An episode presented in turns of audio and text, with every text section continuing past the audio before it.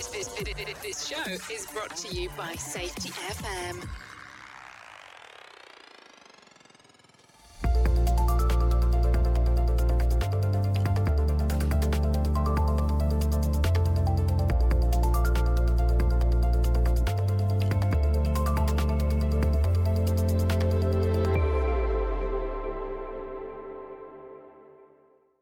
Hi, listeners. This is Brent Sutton. Welcome to season four and the 91st episode of the Practice of Learning Teams podcast show. On today's podcast, I'm joined by Jeff Dalto, a workplace learning and performance improvement professional based in the Portland, Oregon metropolitan area. His interests in learning and development include learning organisations, has led him to be interested in the new view of safety, and he sees himself as a fellow traveller of sorts. He has curated a collection of books in the New View space. In 2021, many safety practitioners contributed to a guide called the New Safety Guide that was compiled and edited by Jeff. In 2022, Jeff pulled together another amazing band of contributors to create a follow up called the Success Stories Guide. The 2021 New Safety Guide was intended to introduce people to what's sometimes called the new view of safety, including such things as human and organisational performance, safety differently, safety 2, human performance improvement, and resilience engineering. The 2022 Success Stories Guide was intended to provide an opportunity for people to tell real stories of real performance improvements they help implement at real workplaces. Why? Because storytelling is a great way to learn and because we can all draw inspiration and lessons from the stories of successes that others share. So please sit back and enjoy this multi part series with myself and Jeff Dalto. Welcome to our little bizarre um, thing that we do. And, you know, I have to say that, um, you know, you've done some amazing work in you know, getting people together to tell their stories and to put it in some sort of format that's readable by others. So thank you for that. But yeah, what, well, th- well, thank you to them, you know. Um, but that those were fun projects to contribute on. Yeah. So what was it like herding cats? Not the never the worst part of my workday. and do you, do you think um in terms of that that thirst for knowing uh, uh, are you seeing um, a shift with hop and learning teams? Do you, do you see the shift becoming more mainstream from from what it was? I don't think I'm the most authoritative source in this question, but my my answer would be yes. Both. I don't know when I became aware of hop and learning teams, uh, ten or twelve years ago or something like that. I'm not really sure.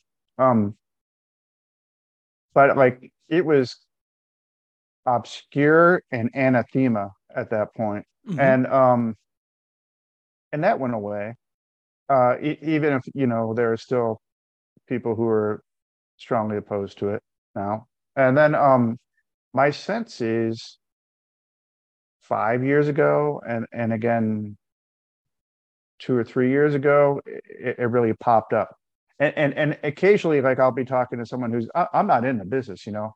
Um, but occasionally I'll be talking to, to somebody in the business like maybe an unknown person in australia who does safety differently and, and they'll say like to your herding cats point oh sorry it took me so long. Now that now that safety differently has totally exploded i'm so busy you know? So i hear that kind of comment. Um parenthetically i feel like i see there's see, see there's more more interest in it. I mean there there was only one book on the topic yeah know, or, or two two books by one author um, from 2012 and 2016 until 2020 and then yep. this book and, and and that one by by uh, bob edwards um, yep. and, and, andy baker came out um, i mean to my to my knowledge those are the only books and so that like tripled the number of literature on on the topic right so i would say I, which i don't think was an accident so i i would no. say yes No, that that was the the price I had to pay to join the club with Todd. Um, yeah, Yeah, Was- and you know, like there's a couple of other new books, like the Sam Goodman, uh, um, as well. Maybe if that's not specific to, to learning Yeah. teams, but yeah, yeah, there's there seems to be more interest. I don't know that I'm the most wired in on the topic, but I would say yes. Well, look, I, I- I think, um, I mean, what I'm what I'm seeing in in, in my world is um, a, a a shift from people wanting to know the what and the why to really wanting to focus on the how and the when. So how Sure, to I how think- to how to operationalize how to operationalize these things that we talk about. Yeah, I think that's fair, and you know, I I think to a degree, the first of the big kind of comprehensive guides I made with a bunch of collaborators was, was Yeah. a what thing. Yeah. And and the second one was was telling stories about how Yeah. um and and that, that was the point. And and I think that's true as well. And I had conversations about along those lines with Jeff Lith, like I don't know, two years ago before Yeah. I created that second guide. Yeah. yeah Absolutely, Yeah. and and yeah, I think like everything, um, you know, these things evolve. Uh, I've got a number of uh, clients that we support who will will not say that they're on a journey or transformation of hop and learning teams. They're simply applying the principles of hop and learning teams around operational excellence. I, I think that's fine. You know, like I think one of the, I actually don't think that hop learning teams are 100% unique. I, I kind of admire Carsten Busch sometimes when he says like these aren't going to solve all your problems, No, and I admire um, Brent Robinson's sections of your books. Mhm. You know, this is an awful lot like Kaizen or a Kaizen event. yeah, yeah, Um, yeah. Um, and I don't, I, I have a, I don't know if you would know him or not. I have a, a local buddy here, kind of a guy who was pivotal, uh, played a role in, in my opening to things like, he doesn't even, I don't think he even considers himself a hopper. I think he considers himself an HPIer, but Okay. uh, his name is Mhm. Joe Estey. And, okay, um, the he- name. Yep. yeah, yeah. He's with uh, that that new place, the new organization down in, in Colorado, Community of Human and Organizational Learning. I think they Mhm. call themselves. That's right. Yeah. But uh, no, I forgot what I was actually saying. Um, I apologize. But um, yeah, just it it's really not new. I think was the point I'm trying to make, right? Yeah. Look, I, I think like I was talking to someone this morning. Oh, I, I'm sorry. And- I, I, what what jo- Joe says is, don't bring this in as a safety thing. That's what he says. Yeah. Look, um, uh, the guys I was talking to this morning, um, the uh, it's it's really interesting. Um, I was talking with their safety guys, and they gave our book to their lean guys, and the lean guys said, "Holy moly, this is continuous improvement." Yeah. And and they said, and and it's not blowing smoke about us because we don't, you know, it's not what we're after. But the lean guy said it was one of the best things they've ever read that helped them in framing up a mechanism of continuous improvement through worker engagement. Yeah, it's um, yeah, I think it's a good. I you know, frankly, I think a lot of times, for rightly or wrongly, safety often has like a, a bad uh sense around it. Yeah. Um, coming in with like saying like let's create a new safety program doesn't feel like you're going to create some kind of like operational changes, which uh, is what I think HOP is all about and what, what learning teams is all about. Yeah, you can create some safety improvements, of course, but you can create other improvements your book makes that point as well, obviously.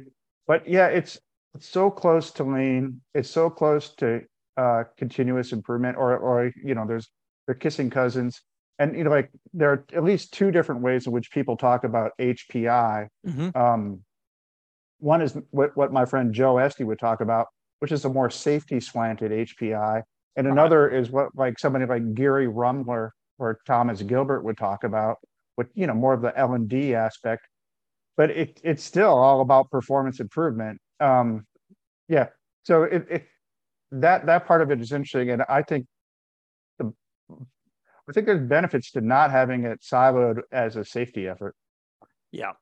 Yeah. Uh, look, I mean, w- once again, um, what what I've seen is where organizations they start um, in that safety space, but very quickly they see the operational excellence value of it. And what's what I see is really interesting, um, Jeff, is that whilst it's hard for them to measure the safety improvement or the safety change, it's really easy to measure the operational excellence change. Welcome to Safety Differently Merchandise, the premium sponsor for the Practice of Learning Teams podcast show. Our curated lines of inspirational clothing, headwear, cups, stationery, and more at Safety Differently Merchandise is befitting of your Safety Differently journey. I am Arthur Taylor, Chief Designer. I have spent decades on Savile Row and honored to bring my talents for all fine purveyors and devotees of HOP, Learning Teams, Safety Differently, Safety 2, and the New View. Please visit the store and purchase our fine goods at safetydifferently, merch.com. And now, back to the show.